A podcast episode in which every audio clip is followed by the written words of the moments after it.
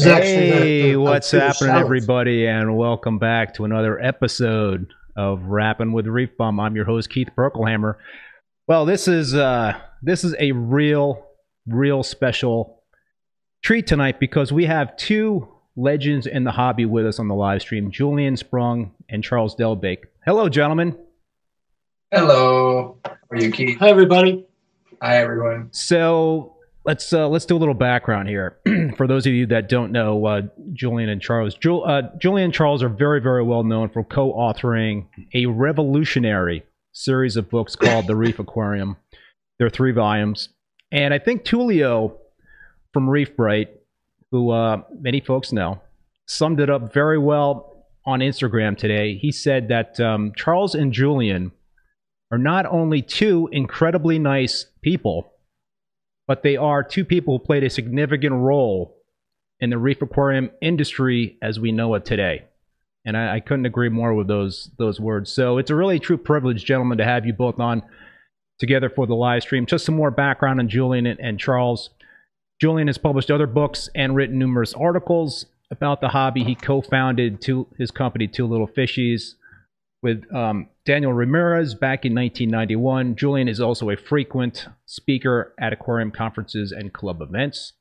Besides being an author, Charles is currently the curator at Steinhart Aquarium in San Francisco, California. Charles was also the driving force behind organizing the first ever MACNA in 1989, which was held in Toronto, where he lived. Previously, Charles was, was an aquatic biologist at the Waikiki Aquarium. All right, so uh, gentlemen, before we start chatting, I want to do a little, uh, take care of a little uh, business, and thank our sponsors, Bulk Reef Supply and Ecotech Marine.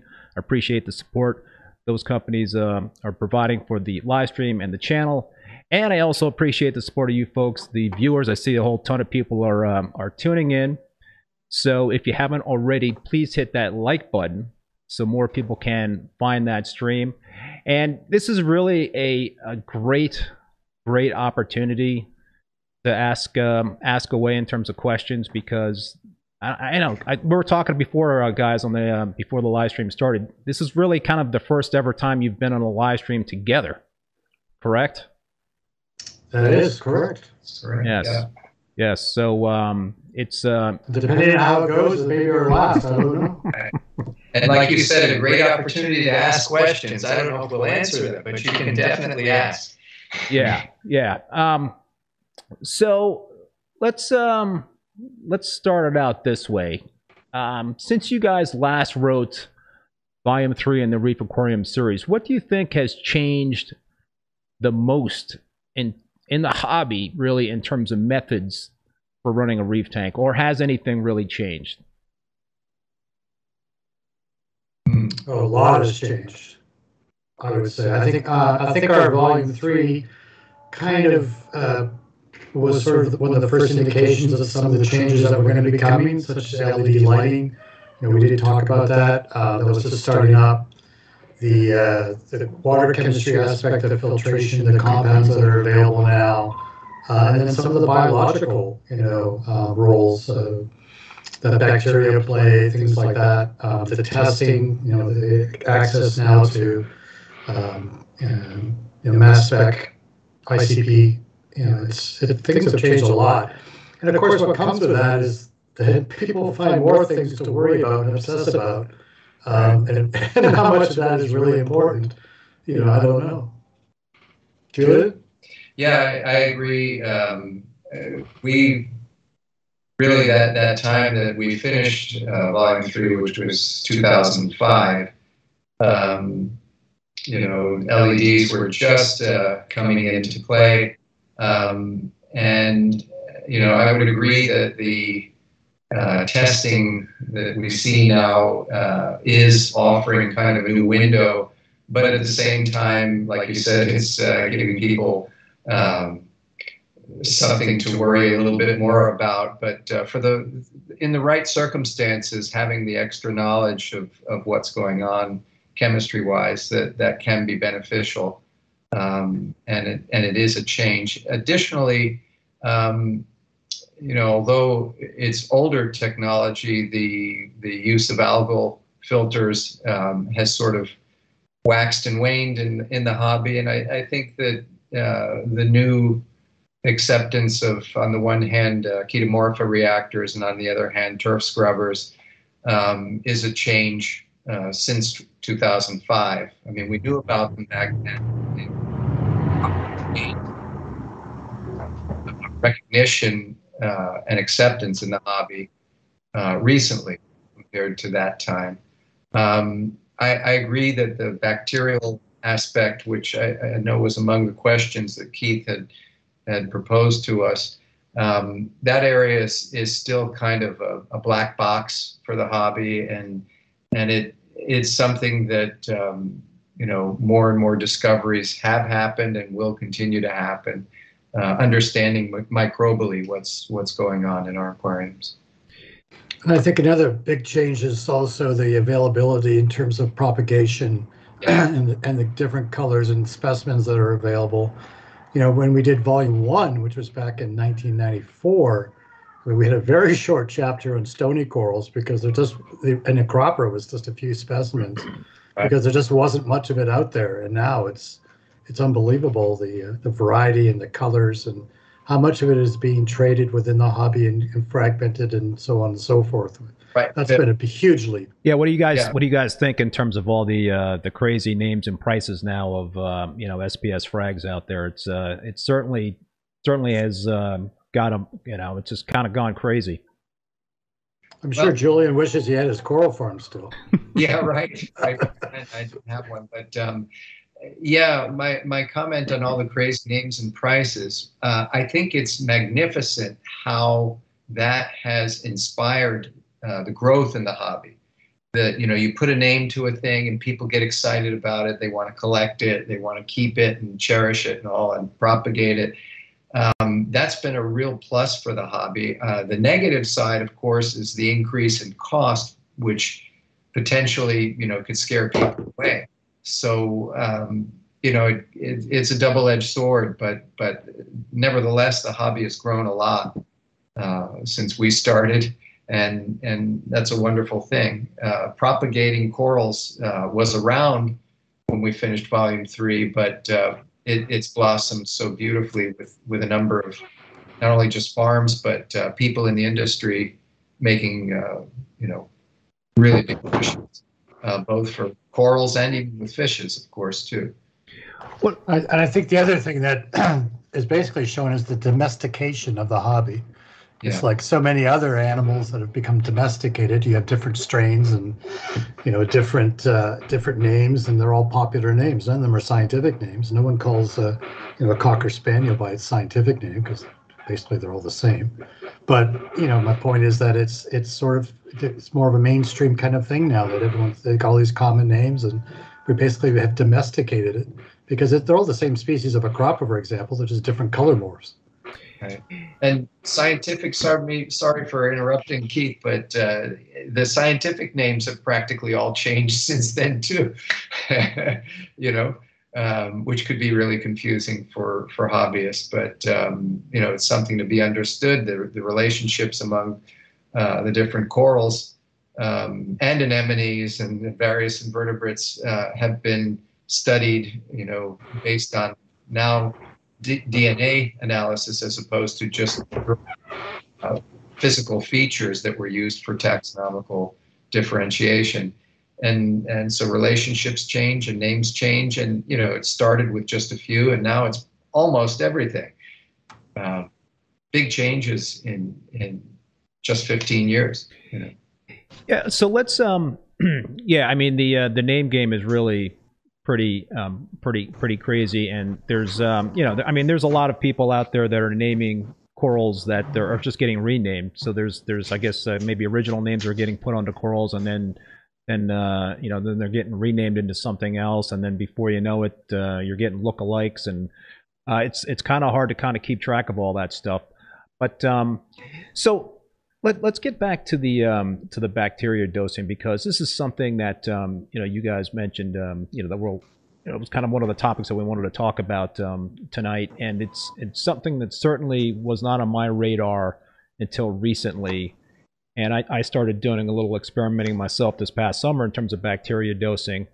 you know, I, I guess one of my um, you know thoughts is like, you know, why is it necessary? And um, you know, is it because the equipment that we have today in terms of skimmers and filtration systems are just so darn efficient that they are pulling, you know, bacteria out that needs to be replenished? But um, you know, when I had um, uh, Dr. Sanjay Joshi on, you know, he was uh, wondering, well, you know, show me the data. Show me the data in terms of the bacteria that are actually getting pulled out and that we need to supplement. I mean, what do you, what do you guys think of all that in terms of is bacteria dosing something that we need to do today um, because of the equipment being so much more efficient, or for some other reason, or was that just something that wasn't on the radar back when you guys were writing the uh, you know the uh, the series of books?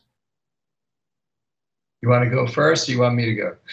Uh, I was going to hope hoping you would go first because I I don't really know that much about this whole thing. I mean, it sounds to me on the surface as another excuse for someone to come up with a product, but um, I think you know Sanjay's right. Like, where's the data to show that this is an issue?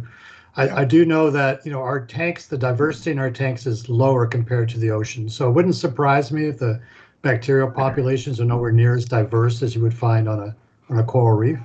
And we also know that in the last, you know, 10 years or so, the importance of the coral, what they call the coral holobiont, has really come to the forefront about these, the bacterial communities that live on coral and how important they are to the coral uh, for fighting off disease, from uh, preventing certain types of bacteria from proliferating, from a nutritional standpoint.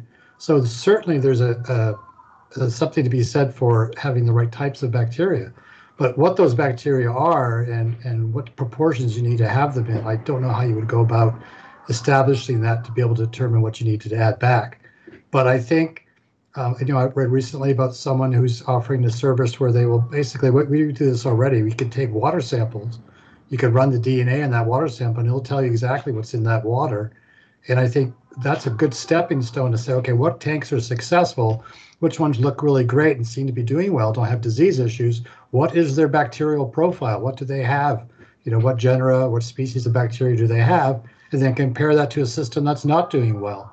You know, maybe that will shed some light on, you know, maybe some things that need to be adjusted we need to think about. So much for letting me go first. but then I thought about it. Yeah, I, I, I totally agree, Charles. Um, what what I wanted to say was I, I disagree with the, the proposal. Keith said that you know our, our systems are so efficient, they're removing bacteria. That's not the issue at all. Um, and I, I agree with Charles that the diversity in our, our systems in general is, is much lower than it is in the ocean, and that's that's to be expected. Um, but I, I think that the main uh, benefit of the proposal to dose strains of bacteria would be uh, a kind of a probiotic effect, touching on what Charles mentioned in the coral microbiome. You know, when when you have uh, disease in corals, uh, oftentimes they are bacterial diseases, and and they are a sign that that one or more strains of bacteria are are growing or proliferating too much uh, or there may be a viral component to it that is knocking back a beneficial bacteria and and causing uh, a harmful bacteria to grow a little bit more. And there's a, there's much more complexity to that than than I can even begin to get into. But the dosing of uh, certain known bacterial strains can be thought of as, as like probiotics, like eating yogurt or taking probiotic bacteria to balance your gut health. Uh, and this is balancing the health of the aquarium.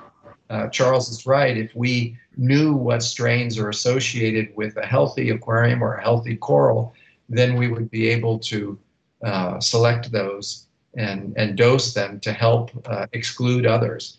Um, it's a simple concept, uh, but more complex when you get down to the nitty gritty. I think we're going to be looking at this for many decades. You know, it's it's um, it's interesting because there's a, a, there's a service out there now, Aquabiomics, where you could actually you know test the profile of the bacteria in in the uh, in the tank.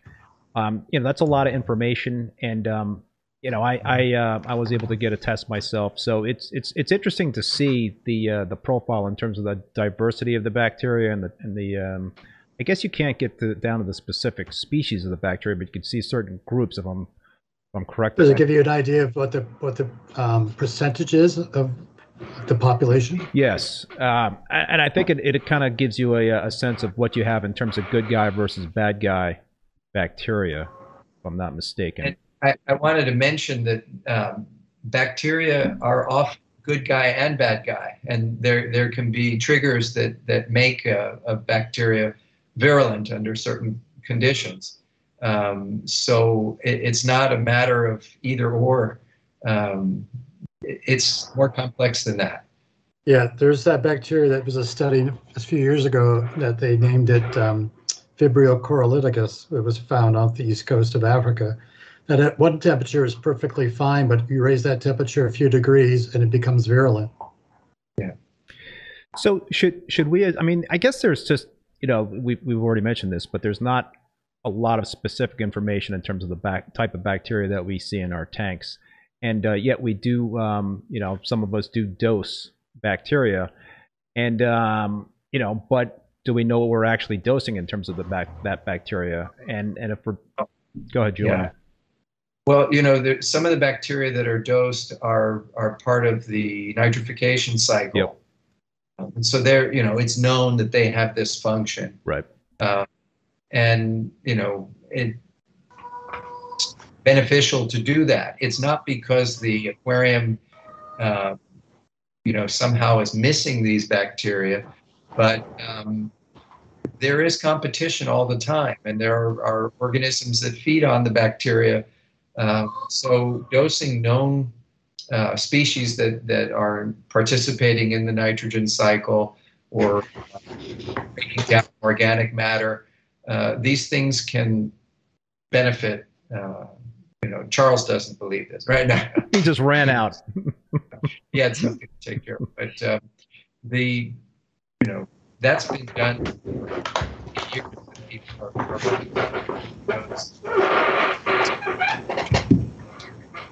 People are, um, just to maintain proper nitrification cycle. So if but there's also that aspect you touched on, Julie. Sorry to interrupt. Uh, about that it's a food source. So you know you're adding this material, and you're you know some of it's probably being consumed. You know there's certain uh, sponges or bacterial you know phages and uh, tunicates as well. You know so these things are you know a bacteria serves as a food source for those animals. Um, and you also have your fractionator, which pulls out bacteria. So you could be dosing this bacteria, then a lot of it could be either being consumed or removed as well. And, so and how much of it is actually working? While it's in the water, of course, it may be assimilating uh, some nutrients from the water, so that when the skimmer pulls it out, you you know you have a, a form of filtration, which is the, the basic concept of you know biopellet reactors and, and using skim. Yep. With. Yep, absolutely. It's an, it's another form of way. That's I think that some of these products is how when they advertise what they do is that's why they do it because they basically do reduce your phosphate and nitrate levels and because the bacteria are reproducing and growing and they're absorbing that plus who knows what else yeah i actually had uh, and, and so i'm dosing it in two of my systems my two my, my two systems and i, I had chaeto one in a uh, refugium and one in an al, you know algae reactor and i took both offline because the um, you know the the bacteria dosing was uh, managing the nutrients without uh, you know the the need to have a chaeto on there. So you know I, I kind of felt that was a a plus for me because every now and then chaeto can can crash. It can also you know require a little maintenance on um, you know on the reef keeper's part. So I thought that. Uh, that is one certainly a, a benefit of bacteria dosing, but uh, yeah, you know, I the health of my tanks have been really, really good. So it's it's kind of hard to, to, say that the bacteria dosing has um, has been um, you know one of those things that have, that have helped the tank along. But I haven't seen any negative effects. But uh, it's it's interesting. I mean, I've been keeping reef tanks for almost 30 years, and I've never dosed bacteria. Never even thought about it. And um, yeah, so it's it's uh, it's interesting. But I think certainly I would love to see more um, more information out there in terms of the uh, specifics in terms of the benefits and whether actually it is necessary. So it's almost like you're skipping that step for carbon dosing, right? Because the whole purpose of carbon dosing is to provide a carbon source for the bacteria which then grow, multiply, absorb the nutrients, and then remove by fractionation. So now instead you're just you're skipping that step. You're just adding the bacteria already. Yeah, and and you, you mentioned carbon dosing, Charles. That's one thing that I've um, I've never done, and I don't think I would have the um, the uh, the nerve to do because it scares me. I think that's kind of like putting the bacteria on on uh, you know supercharging those bacteria, and, and I think that's uh, you're playing a little Russian roulette. At least myself, I don't have the uh, the uh, the gumption to try that, but I know a lot of folks have done that. Um, so let me ask you another question. Uh, I think Julian, you, you mentioned uh, RTN or, or, or, or, some events in the tank that um, might show some stress in the corals. If if uh, you're getting an RTN and STN event, is that pretty much a a, a bacteria related um, thing that's going on? And and should a reef keeper at this point in time think about dosing bacteria, or should should you be uh, thinking about doing something else if you've gotten a, uh, an RTN or an STN event going on in your tank? Oftentimes, RTN, STN, squeaky, squeaky. I guess that's the dog there, right? yeah. that's great. Um, we have to see that puppy. Oh, it's a puppy. Okay. Not quite anymore. Oh wow! Right. It's huge. How old? 13 week, uh, 13 Wow. months. Wow. That's a Beautiful. beautiful. Absolutely beautiful. But anyway, RTN and STN. Um, oftentimes bacteria, uh, not always. Um, the main other thing that can cause that are protozoans. Um, and oftentimes it's both protozoans and bacteria.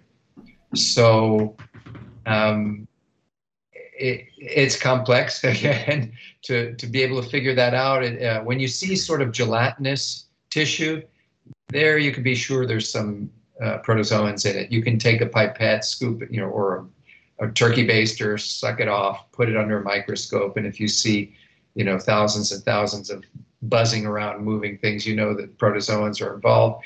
And uh, generally, the best thing to do in that case is to use a siphon and siphon off the uh, necrotic tissue, uh, that brown jelly, as we call it. Um, and treatment for that can include antibiotics,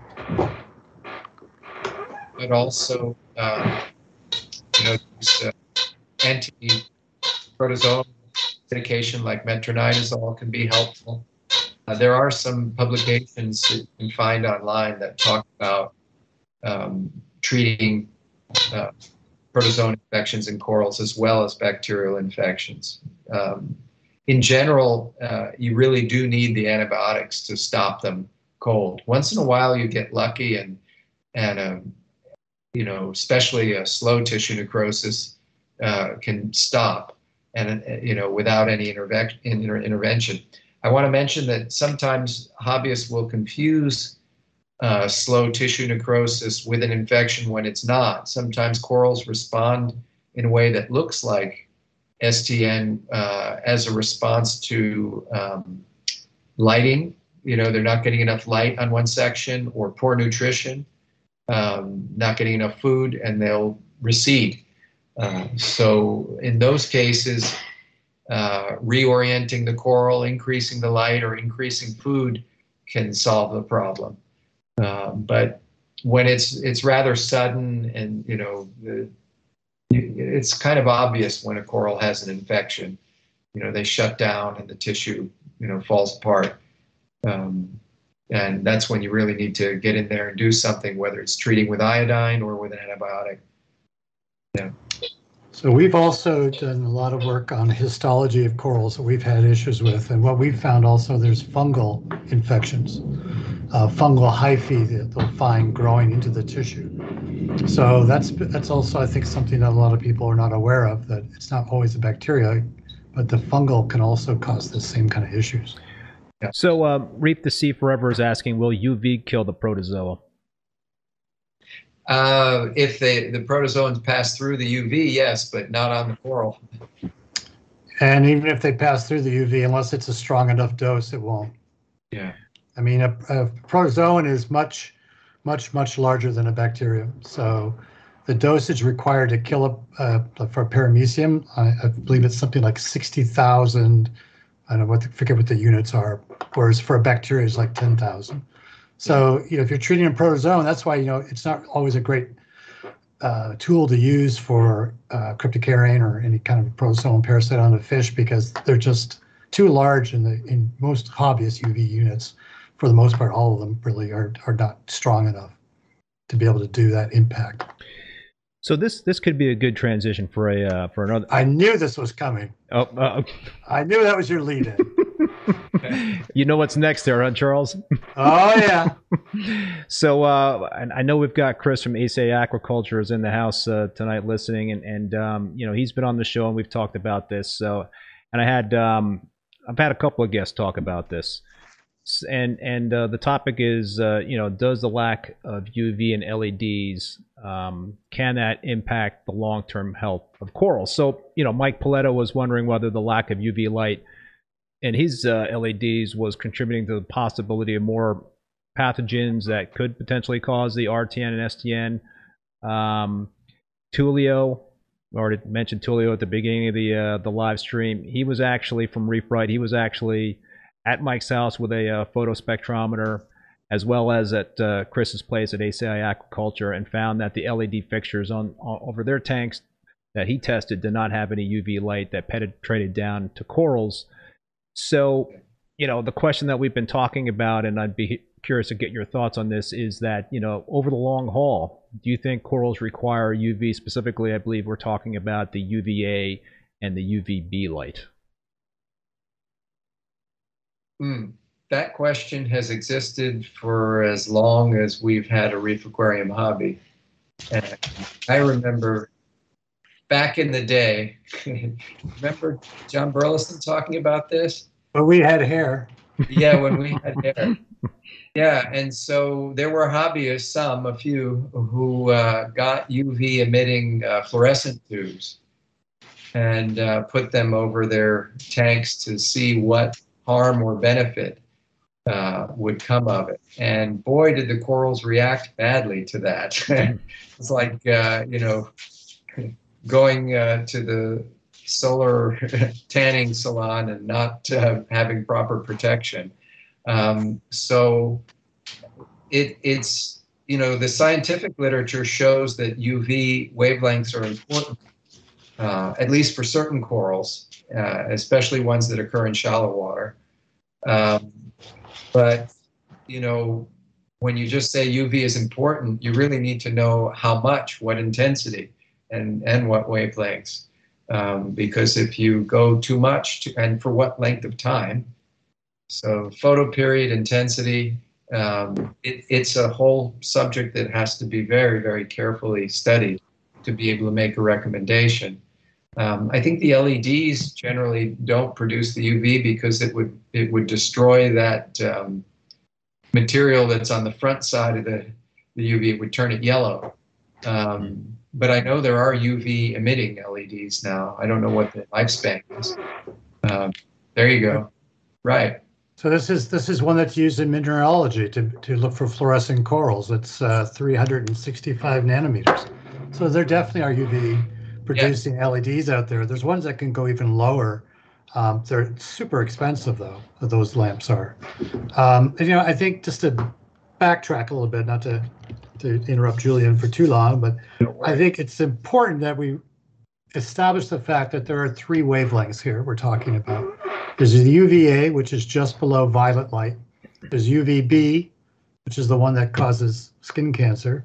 And there's UVC, which doesn't even reach the Earth's surface because we have an atmosphere.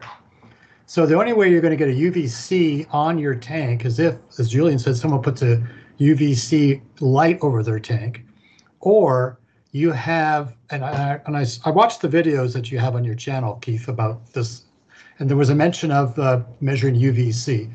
And I think that was probably just a, a misspoken quote because there's no way you're going to get UVC unless you have a metal halide double-ended lamp that doesn't have a glass fixture, mm. a glass lens in that fixture, because the glass blocks out the UVC. And going back to what Julian was saying, we had, I remember years ago, I had a gentleman in our aquarium society in Toronto who, who stood up and had a question or a question and answer period. He said, "My my soft corals, they're just dying in my tank. I can't keep them alive. Uh, they look like they're melting like wax on my rocks." So I went over and looked at his tank, and he had uh, fixtures on his tank from Germany that were double-ended metal halides, 250 watts, with no glass lens. So he was getting UVC coming through there. Um, I did that once, local- long, long time ago, Yeah. to try to increase the uh, intensity of the light on my tank, and uh, it Yeah. burned everything. Yeah. Yeah. And then you have the mogul lamps, which have a glass envelope around that central element. So they block the UVC already right there. But if some people have, you've seen these bulbs fail, there's a hole in the side of the envelope or whatever, then you're going to get UVC coming through. Uh, and if you, again, if you don't have a glass lens under that, because a lot of people used to take the glass lens off the mogul because they got covered with salt or whatever, um, then you'll get UVC as well. So UVC is not the UV that we're talking about here for corals. Um, so I, I think, you know, and as Julian says, the scientific literature has shown that, you know, corals can use that UV light and they actually channel it through their photosystem into a usable form of energy that they can then use for photosynthesis. And we do know that UV A and B travel quite far under the water. Yeah. I think a lot of these things with uh, metal halides versus LEDs is that uh, the other piece of the puzzle is here is intensity. And I don't know that we are getting quite the same intensity, the same kind of punch that behind an LED that you get with a UV. So the UVs, uh, I'm sorry, with a metal halide. So the metal halides definitely have not only more UV, but more light in general, is my feeling. So there's a lot of, you know, there's a lot of factors here at play when you're comparing a tank with LED lights to a tank with metal halide. You know, LEDs are discrete channels of light, whereas a metal halide is a spectrum. So you're getting a little bit of everything. So there's a lot of differences here. So, so Chris from ACI is asking, you know, maybe the question is, what is the impact on the bacteria in the tank in terms of the, um, you know, the potential lack of UV in the LEDs? I don't think anybody has studied that. I really don't. It- that was not. Uh, I, that was the perspective of, of any studies on ultraviolet wavelengths uh, over a coral reef. I, I, can you remember something you were talking about? Yeah, I, I mean, a lot of the studies on, you know, kill rates for UV sterilizers is because they use UVC bulbs. And Right. even with UVC, which is a much higher energy ultraviolet light than UVA or B, I mean, it takes a lot of energy to kill a bacterium. And we're talking, you know, centimeters, less than a centimeter from the from the bulb. And now you're talking about having a bulb, a light that's, you know, a foot or two above your tank that has to go through water and is producing much less UV. Is it going to kill off bacteria? No, I don't think so. Uh, in the long term, with a low dose, could it maybe retard the growth, slow the growth? Maybe. I don't know. Yeah.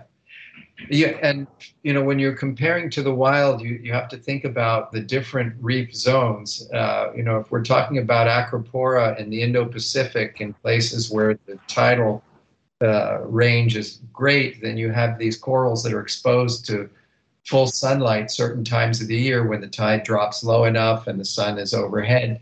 Uh, so they would be baking in, in as much UV as the tropical sun is going to throw at them. Uh, but then you can have the same species, uh, you know, 20 meters down, um, having a very different uh, profile of, of light. Um, and, you know, we keep them in our aquariums with still different light. Uh, there, it, it would take quite a lot of study to understand what are the um, impacts of which type of wavelength of UV on the health of the coral and on the um, microbes in the aquarium. I know that when we were writing volume one, we did a lot of research on that at that time, and there's been a lot of literature that was coming out of the University of Hawaii, the effects of UV on reefs and what animals were tolerant, what were not. You know, things like sponges, tunicates can't take it at all. That's where you find them in the crevices where the light is it's getting to them. Um, and I think, you know, also corals have natural sunscreen. They're called mycosporine-like amino acids, MAAs, and they're apple. They actually, it's like um, poison dart frogs. You know, if you if you have t- you know bred poison dart frogs in your home, they're not poisonous because they get it from the diet. from their natural diet that they eat in the wild. So in the wild, they're poisonous, but if you domesticate them, then they're not poisonous anymore. But so, and with the corals, they also produce the MAAs in conjunction with the amount of UV they get. So the deeper they are, the less MAAs they produce. And I'm sure that in tanks that have very little UVA, they wouldn't be producing anything. And that's why if you all of a sudden take your shield off your tank, of your light, you could fry your corals. They just don't have any natural protection. So it, it, it sounds to me like the jury is kind of out on that question in terms of the um, potential impact on coral health over the long term with using LEDs. It, it, you know, it does seem like a lot of people have had a lot of success with LEDs over the long haul. I, I want to say that you know, there's no doubt that LEDs uh, reproducibly grow corals for years and years and years. There's no uh, there's no real missing the UV in that sense. Uh, you don't find that the corals do well for a year or two and then decline. No, no, no. We've uh, I mean, the whole hobby has shifted to LEDs um, mostly. A couple of stragglers out there. Ah, keep my old Yeah, metal halide. Me. Yeah, right. No, no problem with that. Um, I've still got a couple of metal halides here and there, but uh, mostly LEDs now. And yeah, I mean, the corals grow and thrive just fine. Well, what I would like to, you know, you could try it. These people that claim that, well, I need, to, I put a metal halide back on my tank with my LEDs, and so everything's better now. Take a take a reptile light that only produces UVA and UVB, and put that over the tank, and Yeah. see if you get the same kind of response. And Uh, if you- proceed with caution. yes, do that too. short, short photo period. Really, Yeah. really short photo. I period. wouldn't advise this for a home hobbyist, somebody with with their prized tank, but someone that has a coral farm or has multiple troughs or tanks and wants to experiment. That would be an interesting experiment: is to use a light that only produces UVA B and one with metal halide, and see if there's a difference between the two sources. Um, that would be telling, I think, to see Yeah. whether it's the metal halide and the other changes, you know, other differences it has with an LED, or is it strictly the UV that's the cause of this increased performance? So I, I, I definitely want to throw some questions at you guys from the uh, from the viewers, and, and certainly, folks, if you uh, if you have any questions for Julian and Charles, please uh, drop them in the chat. But Reef the, Reef the Sea Forever had a uh, question earlier on the stream that um, I'd like to get to, and, and it's got to do with um, you know with dosing, and um, the question is, do we need to to uh, to dose strontium? Is that something that we need to dose on a regular basis to a reef tank? What what does uh, Dr. Shimek say about that? It's in toothpaste. It's in toothpaste. It's right.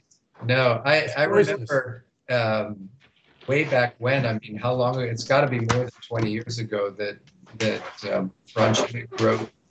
Um, you know, I mean, it was a groundbreaking piece to just take the opposing point of view and say, "Hey, we don't need to be dosing strontium." Um, I disagreed with him at that time, and consistent as I am, I still disagree with him on that one. Uh, there are many points uh, upon which I do change my mind and change my opinion, but um, on that one, uh, what I can say is, look, if you're if you've got a tank with zoanthids and corallomorphs, and you know not a lot of stony corals in there, the dosing of strontium it is not necessary. But if you're growing um, rebuilding stony corals, a lot of acropora, they're be pulling that strontium out. So just like you replenish calcium and alkalinity, you're going to need to let strontium unless you're changing water. Um, it, it will go down. And I think that the uh, ICP analysis uh, that's being done now could show that easily. Back in the day when when uh, Dr. Shimek wrote that, it's so funny. Is that your stomach or the dog, Charles? I know.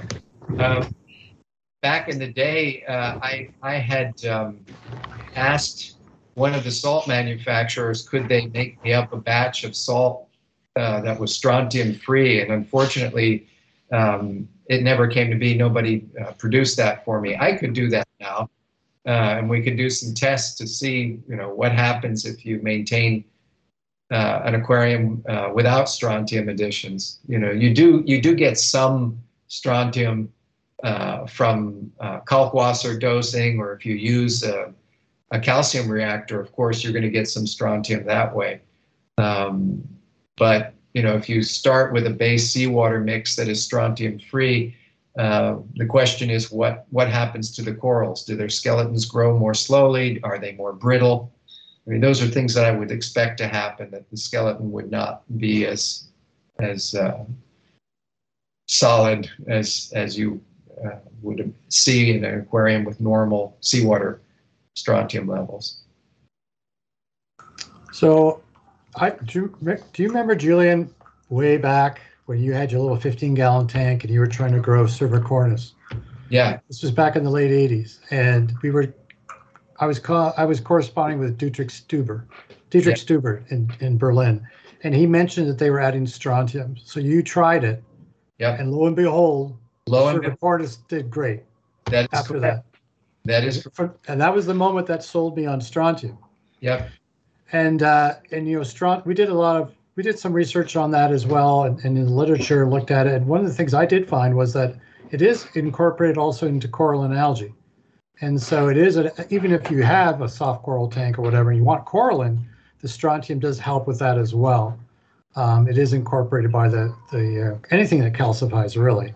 Right. In here at the at the Steinhart, uh, we make our own salt mix, and originally we were adding strontium chloride, but our strontium was usually around 15 parts per million. It was higher than we wanted it, so we eliminated the extra strontium chloride, and still we our tank runs around 10 parts per million, eight to 10 and it's it's most likely we have calcium reactors of course we do water changers but in our mix um, some of those components probably has strontium as a contaminant.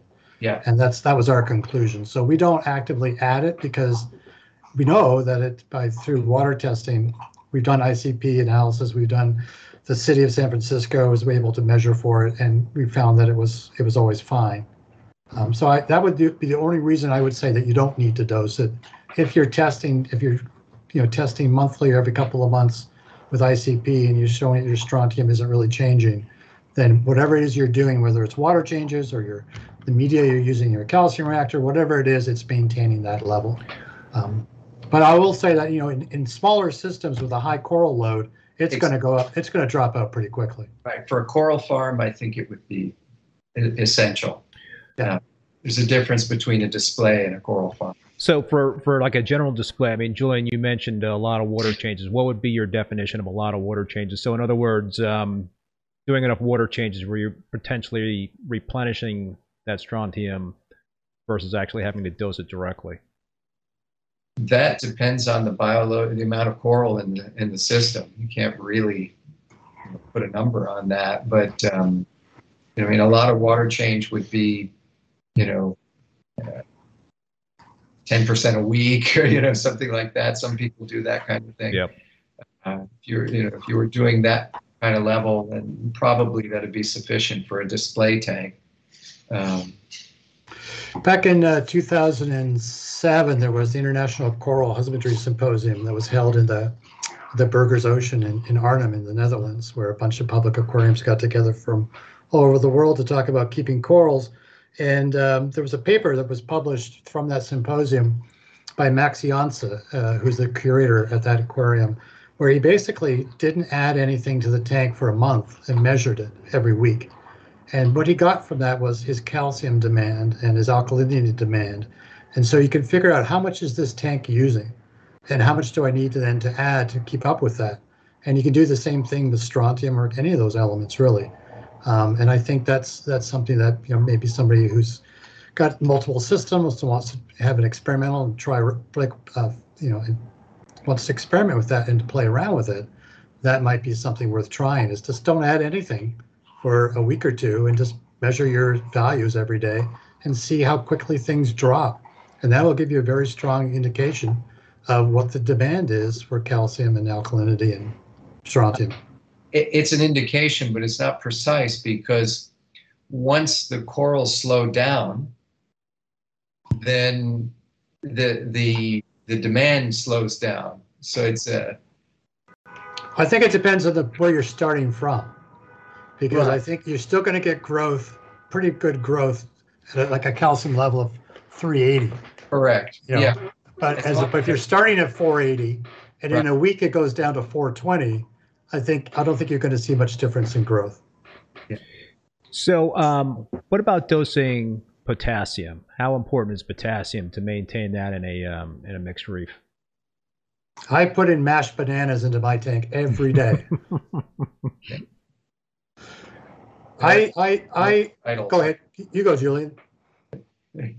Um, in general, uh, potassium does not get depleted in, in the same scale that calcium and alkalinity do. So, um, as long as the seawater mix that you're using has a, a normal natural seawater level of potassium, the dosing is not super critical. Um, if you're not doing much in the way of water changes, over time, yes, potassium does uh, drift, it does uh, fall in general. And I think that the anecdotal observation is that certain corals seem to appreciate the dosing. I think some species of Montipora are, are supposed to be sensitive to potassium levels. Is that what your experience has been? Um, Yeah, I, I, the testing that we've done and potassium doesn't change much. Um, it's already, I mean, natural level, natural levels are like 350, 400 Yeah. parts per million. 50 to 400, yeah. Yeah, so it's going to take a long time for that to really get depleted. Um, and as Julian says, you know, food additives, any kind of additives you're putting in there, your uh, water changes, all those things will probably add it. But you know, up now with ICP, it's easy enough to measure it. So you can measure it and then you can see for yourself. You know, again, don't dose for a while and see See how what, see what happens because I don't think it's going to drop very quickly. It's like magnesium too. That magnesium doesn't tend to drop once it stabilizes. It doesn't tend to drop very much. Yeah, in some tanks uh, with, with a lot of coralline algae, you do see uh, shifts in magnesium, but in general, it's a slow, slow change. Yeah, the initial new tanks, you know, they'll suck it up pretty quickly Yeah. as it coats the surfaces with magnesium clo- carbonate. But Yes. once those surfaces are coated, then it really slows down. Yeah. So we've um, you guys have mentioned water changes a few times, and, and Great Bearded Reef is uh, wants to know what do you guys feel about not doing water changes? You know, I guess there's uh, you can do the Triton method, which is uh, one way you could uh, you know avoid water changes a, a certain way. But uh, what what uh, uh, you know in general, what do you guys feel about running a tank without doing water changes? Well, you can. Uh, and, you know, the alternative methods of, of measuring and then adding the different elements is like taking a water change and breaking it up into a, a bunch of little water changes. it really is. Um, but, uh, you know, uh, also, if a tank is running stable, uh, you don't necessarily need to do your regular water changes. Uh, if you're an experienced hobbyist, by eye, you can tell when when a system needs it. Um, your testing can also give you an indication if if something's out of whack that could easily be uh, fixed with a water change. But um, you know the alternative methods. Uh, I, I look at that and I think, well, which is more work? Uh, what's the easier maintenance routine and if if um, not actually physically removing water but measuring and adding a little bit of this a little bit of that is easier for you then that's fine that, And what's the expense difference? right and oftentimes it's six and a half a dozen And what about the things you're not measuring? Yeah. You know, what, what about those things? yeah well it's hard to quantify the things you don't know Exactly. and that, that puts uh, yeah It seems like we have so much um, information at our disposal these days versus many many years ago, but it also seems like we have a long way to go in terms of that information. yeah I think there's more information than there is understanding. Yeah. well, Yeah. Um, all right, I want to take a couple more questions from the uh, from the viewers. JD Reef is um, has got a very specific question about um, sponges. Is there any natural way of eliminating pineapple sponges that aren't a risk to SPS corals? pineapple sponges Yeah. Wow. I, I'm I'm, not I'm stumped on that one. Oh, wow. But that's a common name for a sponge that I, I assume it's an encrusting sponge that grows over corals and does harm. I I do not know the answer to that. I- That's the I- first time I've heard I'm of that. Googling it right now. my recommendation to uh, the hobbyist is that uh, there are a number of uh, sea stars that feed on sponges. And I would give a shot at um, Linckia multifora, which is fairly easy to find in the trade. Uh, they come in, you know, as hitchhikers on live rock, and they uh, reproduce by just fission, by breaking. Um, I keep them in in my systems as sort of a sponge control, um, and that would be one recommendation. I mean, somebody might say, "Oh, an angelfish." Ah, okay, Charles, you're doing this, or Yep, I'm doing it. let's see. So pineapple sponge. What's it? Oh, I yeah, I, I, those look Yeah, familiar. those little guys. Yeah. Yeah, those are little glass sponges. Yeah. They I haven't found them to be particularly harmful, uh, but maybe some coral farm's going to say, "Oh yeah, they kill my corals." I don't. I've never had trouble with those. You find them on the undersides. Of, Yeah, I've of seen those in my sumps. Yeah. and in the sumps. Right. Yeah. Um, I'm sure like like anything in a reef tank, something can explode and become a yeah, problem, right? become a pest. Yeah. If you got a lot of silicate in your water, maybe. Could be. Yeah, because those are glass sponges.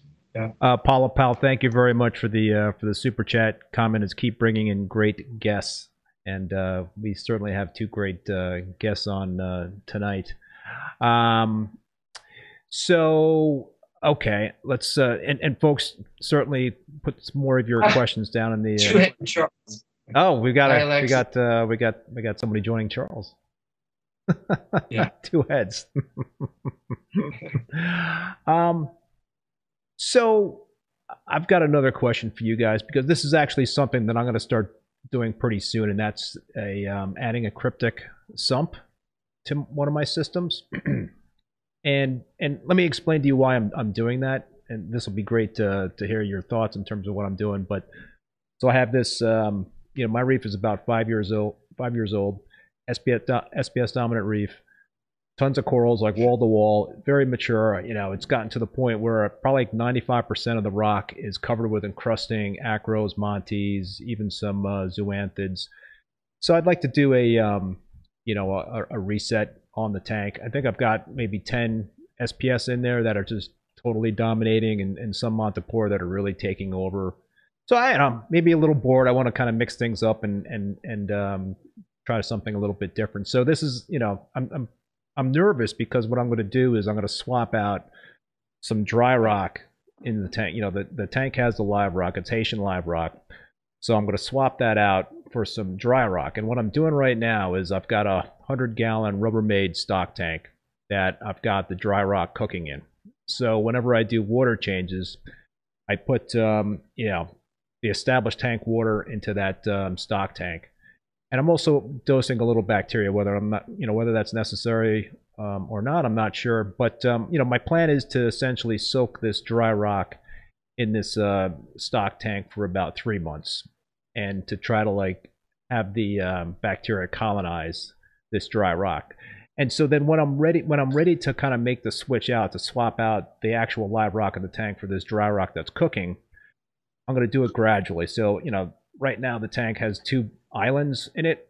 So I'd like to kind of do it one island at a time. And what I would do is I would plumb in this um, cryptic sump. So I've got a 60 gallon, uh, it's a black polyurethane tank, uh, two foot by two foot by two foot.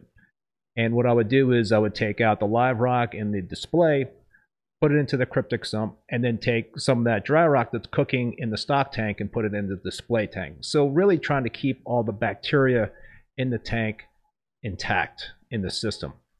And then uh, eventually, you know, make the whole swap in terms of all the live rock into that um, polyurethane tank and the dry rock into the um, to the established tank, and then run the system with that cryptic sump moving forward. I don't know if that was a, a good explanation in terms of what I'm trying to do, but it's a it's a long-winded way of asking you guys what are your thoughts about adding a cryptic sump to a system? Is that potentially going to be beneficial to try to keep um, and ha- to have that as an added source of bacteria. And um, you know, so what are your thoughts on that? Well, That was a That mou- was that a was a long- mouthful, right?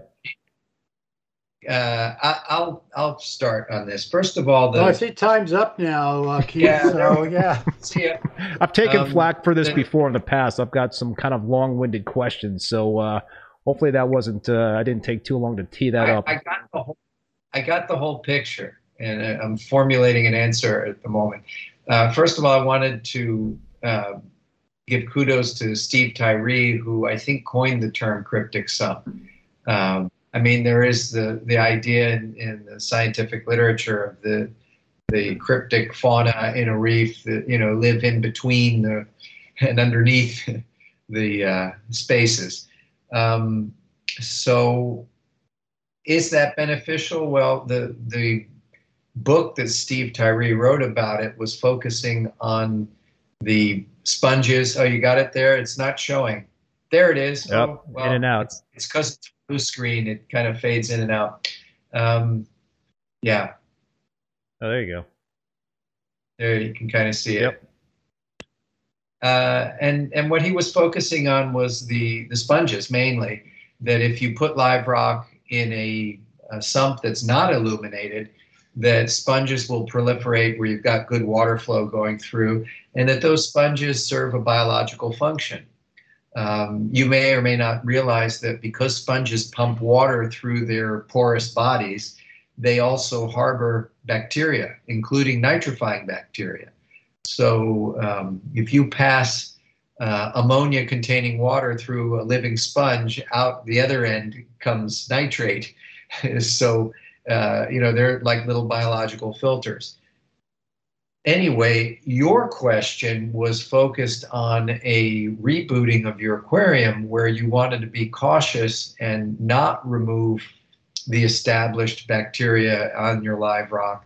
And you were setting up a sump, whether you want to call it a cryptic sump or not, but so that you would maintain the same biomass of bacteria. And I think that's a clever idea.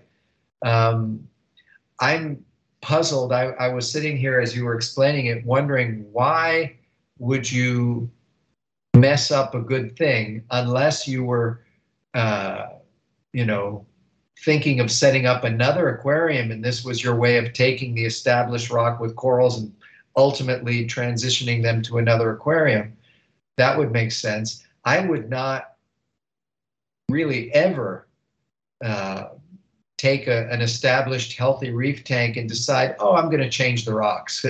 I, you know, I, I, wouldn't do that unless uh, there was, for example, um, the ear sponge. You know, the blue uh, sponge that encrusts and, and kills corals and it was out of control in the system, that I might take out certain rocks with that on uh, to get rid of that. Yep. Uh, I know people will do that for bryopsis or even for aiptasia, you know, do a, a, a rock rotation. But um, the tank's got corallines and is healthy and the corals are growing like crazy. Um, well, you can take the rock out temporarily and chop the corals off of it and put it back. I've done that many times in my system uh, I don't really ever find a reason to remove and replace rock. Um, but uh, if you were setting up another tank and you wanted to have that new tank established really well, then what you're doing makes sense. Yeah, you know, with the uh, with my situation with this tank, the um, I'm looking to get more of an open aquascape and more circulation because right now all the um, all the corals are just kind of choking out one another, and it's yeah. and it's tough. I mean, like you said, you know, one other alternative would be to pretty much go in there and, and hack away, and um, yeah. try to remove as much as possible, then replant. But the issue, I guess, from for myself is that I've got a lot of montipore that that have encrusted on the rock, even acropore. So that's going to be really tough for me to chisel off. I mean, I guess I could do it, but um, so if I wanted to kind of plant new acros in that tank, it um, I just saw it as being a challenge. But you know, I'm not. I don't want to get rid of that rock, and you know, who knows down the road in terms of reusing that rock because you can't get Haitian live rock anymore, and um, it's good stuff. Wouldn't right. you have to chisel the Montipora off that rock anyway if you're going to put it in your sump? Yeah, I'm gonna I'm gonna try to um, chisel off as much as I can, right? Because I don't want to have any dead matter that um, Right. could proliferate. Dying. Yeah, that would not be good. But um, yeah, so that's that that's my plan. But um, yeah, because you don't you don't see a lot of folks running cryptic sumps, and I was just kind of curious in general is if, if that's something that is um, you know something that people should consider adding to their systems, or is it not even necessary? Um, I think, yeah. yeah, I think if you, if you, oh, well, these people like to dose bacteria. I mean, you probably would feed those sponges really well. Um, and then there's also, there's things like Fortunicus, like vanadium, and they're also important for their growth. So you would have to dose that. And then silicate is another, you know, element that you would need, or a compound that you would need uh, in a good, healthy level to support the sponge growing. But uh, I mean, I think I was. I don't think that's the book that Steve. Steve, that book that Steve wrote that I have is all about the aquariums. I don't know if that's the actual cryptic one because I know he had another one. It was Yeah. just called the Cryptic Reef or something. I have it here somewhere. Julian's got it somewhere, but Uh, he talks about what the benefits of that were. But I, Right. you know, any kind of a sump like that, you're going to face like detrital accumulation and that kind of stuff that you're going to have to keep under control. Right, right.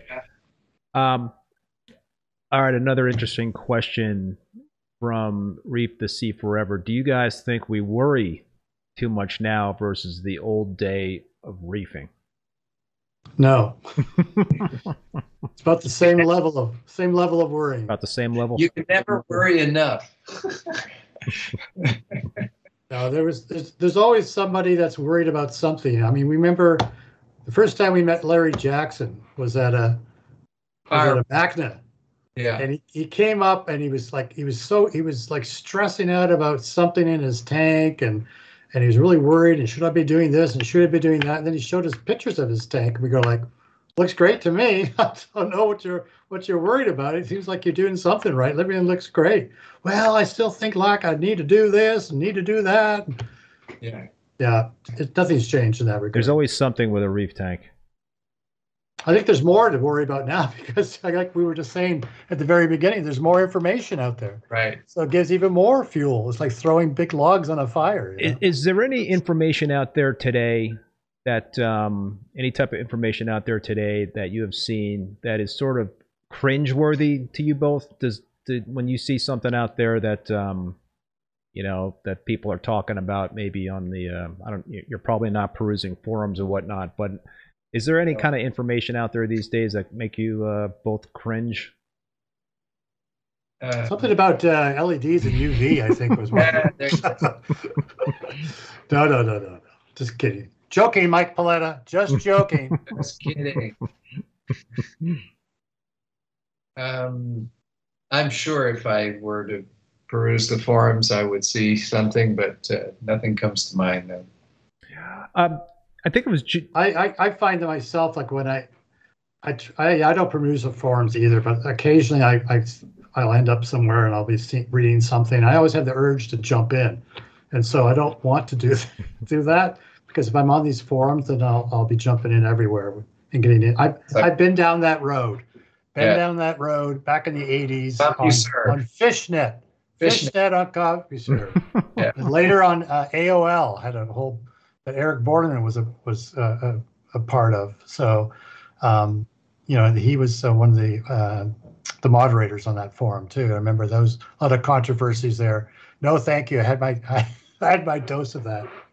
Learned my lessons. Uh, Julian, I think you mentioned earlier that um, you've changed your opinions on some things in terms of reef keeping. Would would you guys change anything in the in the uh, in the books that you uh, wrote uh, years ago based on what you know now? No, they're perfect. I'm at the age now that I don't, I don't remember what I wrote anymore. right. You're supposed to like on cue, boom, like that. Uh, gosh, would I change anything that, uh, with regard to husbandry? Yeah. Is what you mean. Yeah.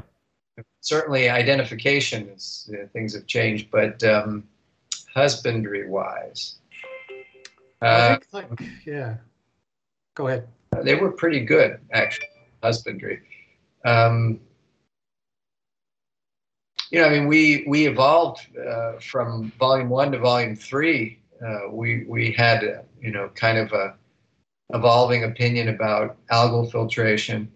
Uh, you can see that you know we had some pretty harsh things to say about it in volume one, and more more tempered and supportive in volume three. Um, I think in volume three, our the goal there was not so much as to debate things, but just to present them. yeah, Here's what people are doing. Here are different ways that people are having success. right. And not to say that one way was better than another, but just to throw it out there. Uh, volume one was really, you know, when I first approached Julian about that book, my my vision was that it was going to be a scientifically based book, and that we were not going to be up until that point. Almost all the books that are out there were just someone's experience, somebody's opinion, or a, a, a thinly disguised advertisement for somebody's company. And so, what I really wanted to do was divorce ourselves from that and give a totally objective view, backing up any opinions that we did put in there to back it up with what I had found in the scientific literature.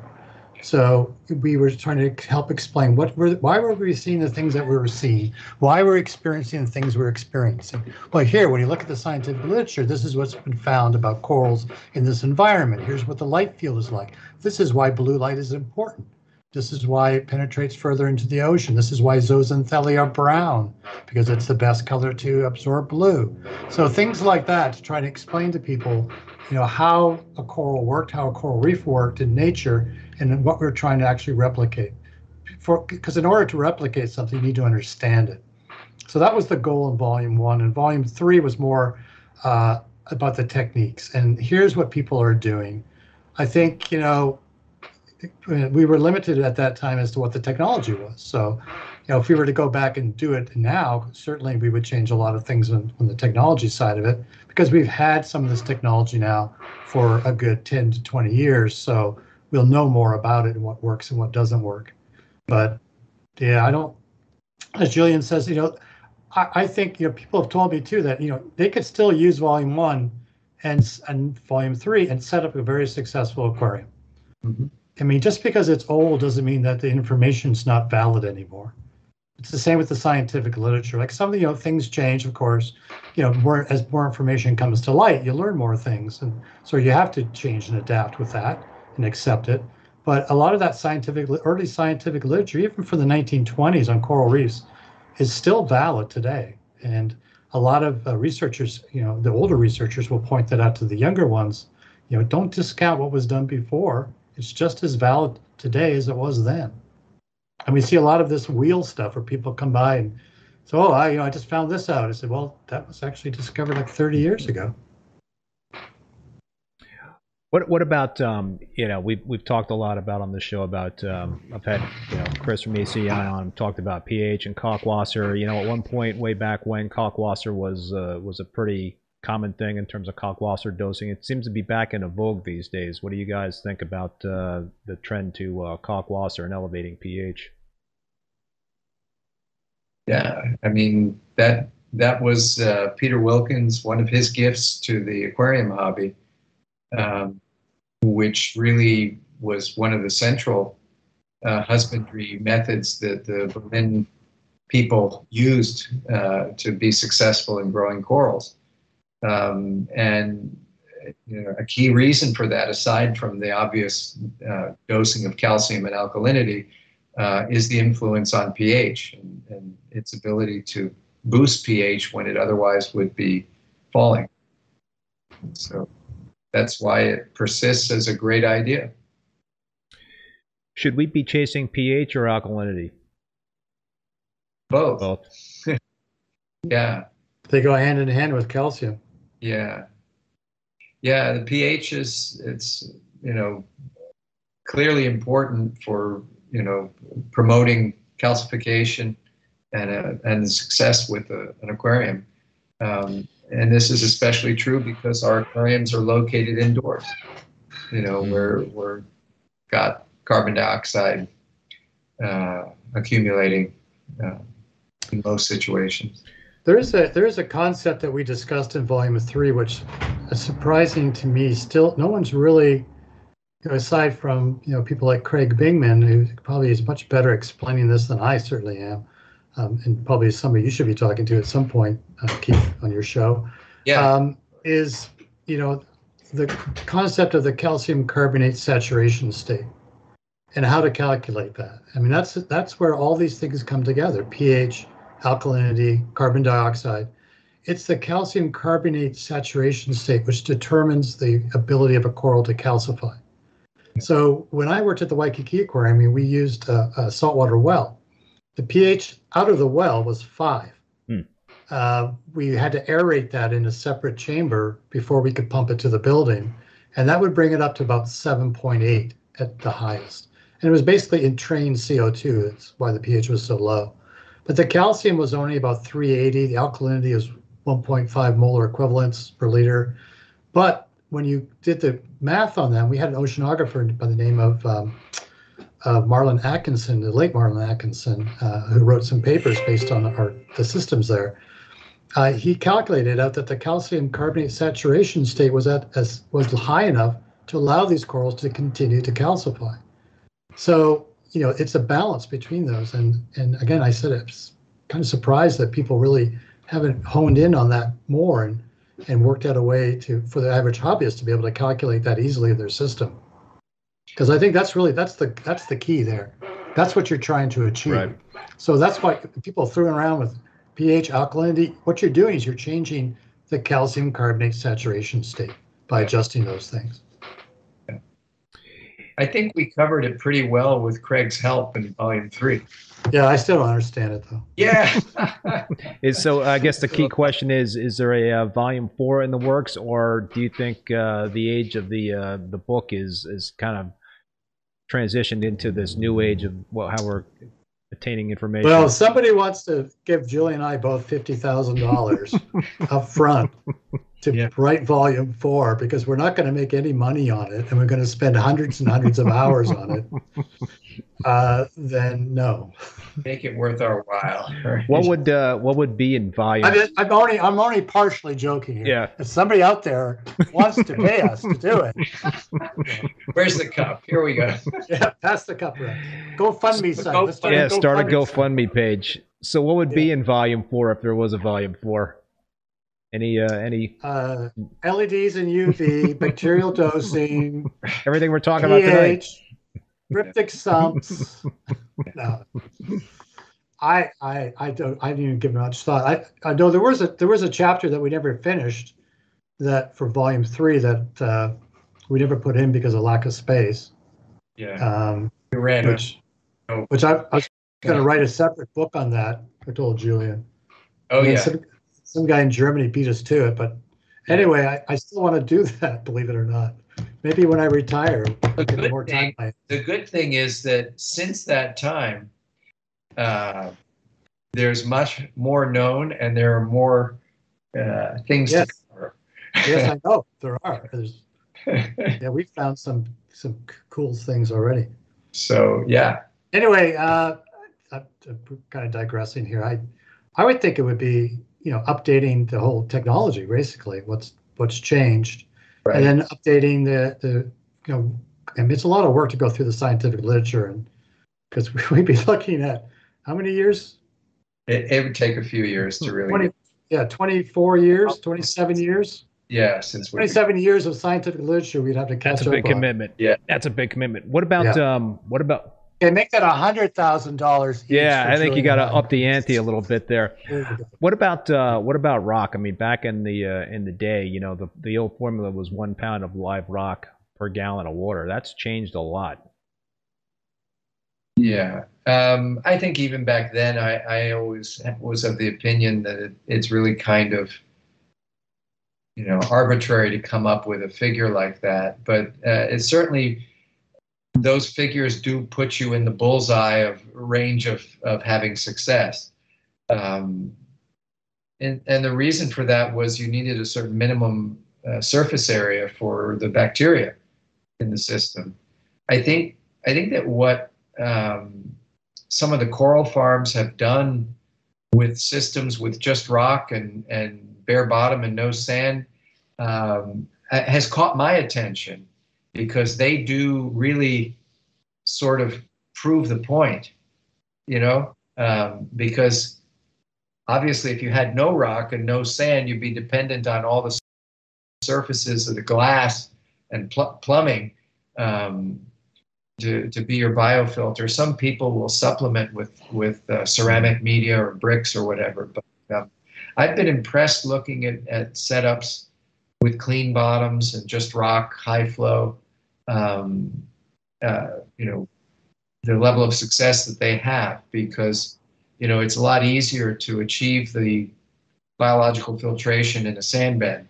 And then the amount of rock that you have uh, almost is nothing. You know, you don't you don't really need much rock at all. Um, so you, you follow what I'm saying? That, you can set up a tank with a, a two inch sand bed and, and, a tiny little rock, and that's a whole lot less than X pounds per gallon. Uh, but if you don't have that sand bed, then you really need to hold that thought of uh, rule of thumb more closely.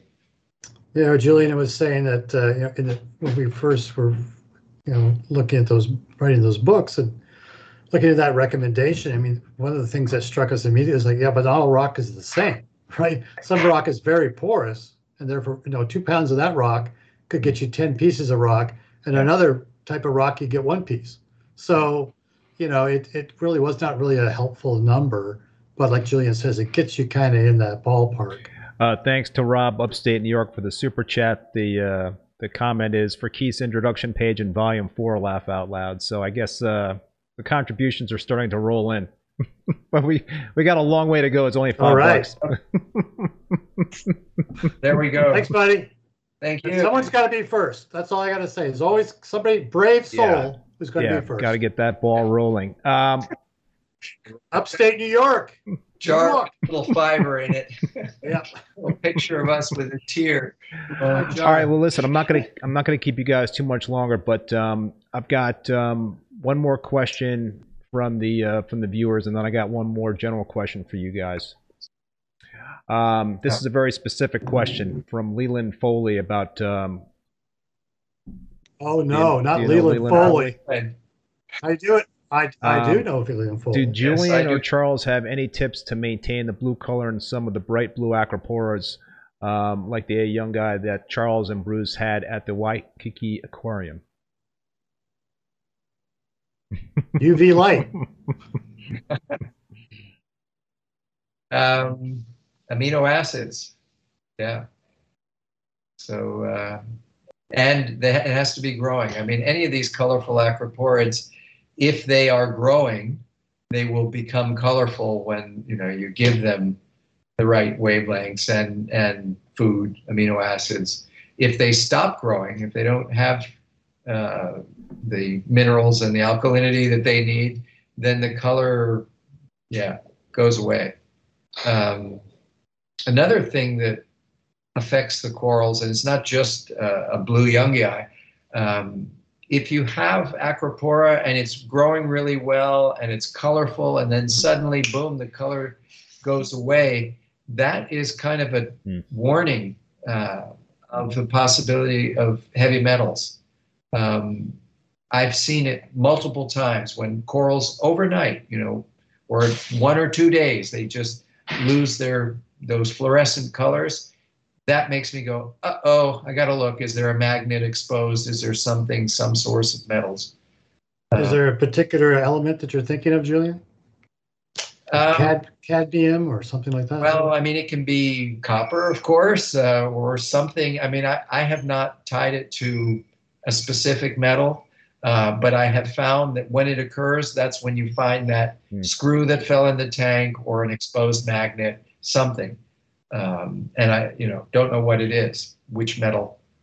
Um, ICP. ICP could give you an idea, but then you might have multiple metals and you don't know which one. Uh, yep. All of them or one of them, hard to say.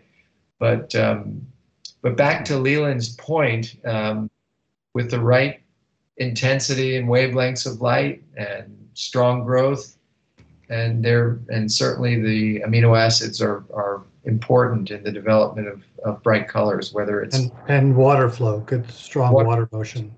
Yeah. yeah, that promotes that, that growth as well. Uh-huh. And uptake of nutrients. Um, you know, just to go back to Julian's point about loss of color, I also see that with uh, flatworms. Yeah. Um, that you know, a coral will lose any kind of parasite. The coral will lose its color. It'll look brown, uh, and that can happen pretty quickly too. We had that uh, years ago with some acropora. I think it was Valida that we had a big head of it, you know, nice green tips and purple on the calyces, and all of a sudden, from the bottom up, it just started turning brown. And then on close inspection, it was covered with How, Uh, um, Charles, do you handle that sort of situation when you find, um, you know, acro-eating flatworms in such a large system like that? How do you try to resolve that issue? We use the Iula method, which is a big giant freshwater hose, and we just spray it off with fresh water. Um, we have tried it uh, recently. We have two large acropora heads in our uh, one of our areas of the tank that uh, get had flatworm infestation, and we we hosed them down, and then they bleached out. One of them bleached out, uh, and then slowly didn't get any more flatworms. That's really and when you knock them loose like that, then the fish will come in, and the wrasses in particular will eat those flatworms. That we just I just got an email from one of my team, my team lead on the big coral tank, saying they're going to dip our giant clams in Oh. fresh water because they found flatworms on them. And? I've been doing yeah, and I've been doing some research in uh, you know in Knop's book and James Fatherree's book that there is a flatworm that can get up to six centimeters. Whoa. What they find on these on Tridacna gigas, in particular Yeah. and it will actually go inside the animal too and cause problems. So I have a photo, Julian. I'll send you later. Right. Okay. Yeah, I'd like to see that. I mean, I know there are some of these flatworms, really like big ones that that are uh, you don't see them until the clam dies, and and that yeah, that could be. I wonder, will the fresh water work or stress the clam, or I know the Well, fresh, that's my concern. We've done it before for Perkinsus, and it seemed Right. like the treatment was worth it worse than the disease. yeah, It's Perkinsus, it's a protozoan, actually goes into the organs. I mean, it goes. They found it on necropsy. You know, we sent them out for histology. They were all over inside the animal. So fre- any fresh water, no matter what, any fresh water strong enough to have affected them inside the tissue would have killed the clam. i- is, is your observation, both of you, that um, it's just harder these days to keep clams? And, and uh, if so, is that due to the way they've been shipped or the way they've been raised? Julian's shaking his head. Yeah, no, it, it's. Uh, I think everybody who falls in love with clams and tries to collect them and you know have a nice clam tank falls into this same pattern of experience, and it's not just now. It's it's always been a problem. Uh, clams do carry disease. It's just like being a new hobbyist, and you go out and you buy the pretty fish, and they break out with ick or oodinium or something else, and you know, it's like dominoes. You have a healthy tank, you add this one fish, boom, they all go. Same thing happens with clams. And so, what I have done as a result is is to, if I want to have a lot of clams, then you, you know I must quarantine them. You you, if you buy two or three clams all together, you can put them all together. You know, you you you're taking that chance. But if you've got an aquarium and you've got one clam in that display aquarium, you cannot buy a new clam and put it in that display aquarium. You're you've been taking too big of a risk. Uh, so you want to have it in a separate display aquarium, literally for months. Make sure it's stable, healthy, okay, before you would ever put it together with the other. And that's what I do. Interesting. Uh, Yeah, Yeah. I used to uh, I used to love to keep clams, but um, it just seems like the last few years I um, have not had a lot of success, and and um, I've stayed away from them. Yeah, Yeah, I, you know, it started. We used to have a lot of clams, um, and then we got a shipment of confiscated clams from Vietnam, Yeah. and we added those. Like Julian said, they had disease, and we started to lose all our clams after that. yeah, got to avoid. Who knows? Maybe there's a link between LED and no UV in these clams. I think I've given you guys a, a, Because- several good topics to cover in your next volume of uh, the Reef Aquarium, so that'll Well, I'm only half. jo- I'm only half joking because you know, uh, giant clams are usually found in pretty shallow water, and they they like that Yeah. UV. Yes. Could be something to it. So Who who knows? Knows? Could be something to it. Could- All right, gentlemen. It Um, would be Julian, Hey, there was that other question though at the bottom. Did you want to ask that Which one? uh, which Last question. Acclimating Oh, corals. okay, yeah. If you guys, I would love to uh, hear your thoughts on that in terms of whether or not it is necessary to acclimate SPS or LPS when you get uh, a shipment, you know, overnight. Can you? Um, do you need to temp- temperature acclimate them? Do you need to drip acclimate them, or can they come right out of the bag into the tank? Are they uh, self-acclimating organisms? Okay. I'm going to jump on that one first. So number one, can they go right into the tank? Sure, but you're going to bring the acropora eating flatworms and everything else with them. So watch out. um, number two, in general, corals do not need to be acclimated except for one thing, salinity. Um, I, you know, they they're not super sensitive to slight changes in salinity, but you never know the place that you bought it from or if something happened in your tank that you weren't watching. If there's a really big difference in salinity then you could have an issue going from bag directly into the tank. Generally that's not going to be the case. Uh, temperature is not really uh, something to worry about. So even if you Uh, get, uh, let's say, some acrofrags and they come in at 65 degrees in the bag and you've got a tank that's 78 degrees, you think they can go, I'm not saying right out of the bag and into the display, but uh, they come right out of the bag and into a, uh, uh, you know, a bucket with that display tank water? Yeah, I don't see a Hmm. problem with that. You know, think about what corals are exposed to when the tide changes.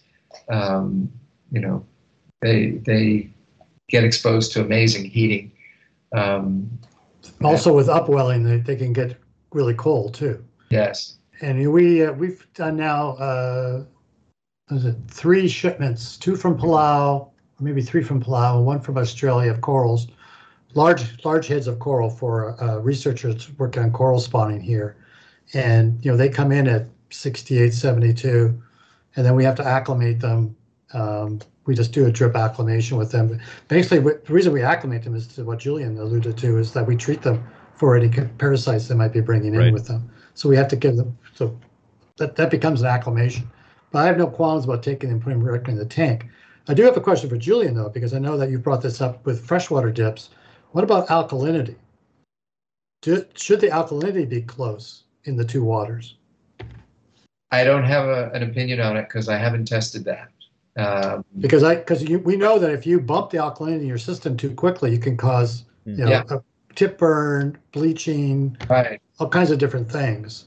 And I know when we're dipping our, if we're dipping corals in a freshwater dip or clams, that we should have the alkalinity should be pretty close to the tank's alkalinity. Right. You want to put a, a buffer or something in there. Yeah, yeah. So I, that would might be something that, you know, unless unless you have a really bad supplier, your alkaline their alkalinity should be Should be pretty, pretty close to yours, unless you're running your tank unusually high or low. So what, I- what I'm hearing Yeah. from you guys is that um, not necessary to float bags with corals in a tank to stabilize that temperature. P- perhaps it's a good idea to drip acclimate to at least make sure the salinity is okay and potentially alkalinity.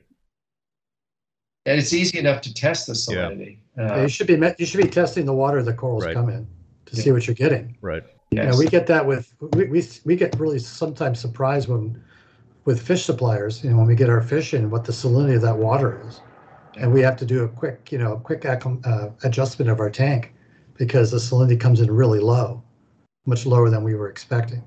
Interesting. All right, gentlemen. Well, listen. I think um, this was a lot of uh, a lot of fun. I uh, I certainly enjoyed it, and I know the viewers out there did as well. Do you guys have any uh, final thoughts before we uh, sign off on the live stream? I wasn't planning to have final thoughts. It's a never-ending story. That's yeah. It could be a lot of final thoughts. Yeah. So this photo that's uh, behind me here is actually a photo in our in our big coral tank, and this is uh, the shallow, what we call the shallows. The water's about maybe Gorgeous. two feet at the deepest. Beautiful. and and we were working on putting up a live webcam in there. So we have a cam in there right now that we just are viewing in house to test it out. So you'll be able to watch uh, all the fish and the corals and the mainly the anemones that are in there, there and giant clams. Log in online. There's going to be a URL. You're going to promote that on social media. When it's ready, Steinhart Yeah. Aquarium. Oh, yeah. You can Yeah, have we- mermaids in there too. Oop. Mermaids. Oh, hopefully not. Yeah. Not if I have anything Stepping on the clams. Yeah. Julian, I sent you that photo, so you should have it. Great. You want to, you want to Skype together? We can do that too. Well, gentlemen, listen. I, I just want to thank you so much for taking the time to be with us tonight. Um, it was a uh, it was a thrill for me, and, and hopefully we could have you uh, back on to talk about more uh, interesting topics in the future. That would be awesome. It, it, I look forward to that. It's uh, always a, a pleasure, Keith, and, and a great opportunity. Thanks for thinking of, the, of this. And Charles, so nice. you see, Get- after getting the band back we- together. Get excited, you know. Yeah, And- Keith, I just want to echo what Julian said too. It's really been a pleasure. I haven't done very many of these. You know, I think you're the first person to reach out to do these with me, so I really appreciate that and Yeah. keeping me my name sort of out there in the public eye, so to so to speak, because I don't I don't get out I don't get out much anymore. Uh, but so it's always nice to uh, sit back and kick back and think about these things because you know Julian and I and and others, Mike Paletta, Sanjay, Joy, Ulu, you know, everybody, you know, just hobbyists in general, over a couple of beers and just discussing these very things that we just talked about. Um, it's always it's always intellectually stimulating. Well, me. you guys are uh, certainly, you know, as I mentioned at the beginning of the uh, the the the, uh, the live stream, you've uh, you've had a big impact in terms of the way the uh, the uh, the aquarium industry, the hobby is today, and and uh, you know, just to be able to to hear you guys talk and and uh, bounce some questions off you and hear your ideas, it's uh, invaluable. And I think in, a, in an age where you have a lot of opinions out there and a lot of different types of information, not all being uh, concrete and with as much uh, behind it in terms of the experience that you guys have, I think it's very refreshing to have this sort of dialogue with two veterans like yourselves. So I want to thank you very much on behalf of all the people that are out there viewing. Thanks. But um, so, all right, folks, listen, thank you so much for tuning in. And um, I want to thank again Julian and Charles for, for being on the live stream. I also want to thank the sponsors, Bulk Reef Supply and Ecotech Marine, for supporting the show. Thanks for the folks uh, out there with the super chats. Really appreciate it. And uh, one uh, note uh, all episodes of Rapping with Reef Bum are available as podcasts on Spotify, Apple Podcasts, Google Podcasts, and Stitcher. So if you want to check out the replay on those platforms, please do so. My next lot. and don't forget TRA four GoFundMe page. We've already got five bucks. Twinkle in his eye. Two little fishies will be setting it up soon. Yes. Keep your Yeah. eyes Yes. open. We've already got nine dollars and ninety nine cents from the uh, super chat. All right.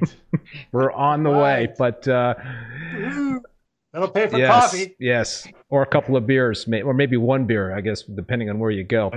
But um, so my next live stream is going to be next Thursday, February 10th at 7 p.m. Eastern Standard Time, back on the uh, regular Thursday schedule with uh, Oki Chow, aka the Inappropriate Reefer. And you could also check out all the upcoming guests on my website, reefbum.com slash rapping dash with dash reefbum. Until What makes them inappropriate? you'll have to tune in next week, Charles, to find out. All right. All right. I want to find out. He's a great guy. Yeah. Anyway, listen, uh, everybody, uh, be safe, be well.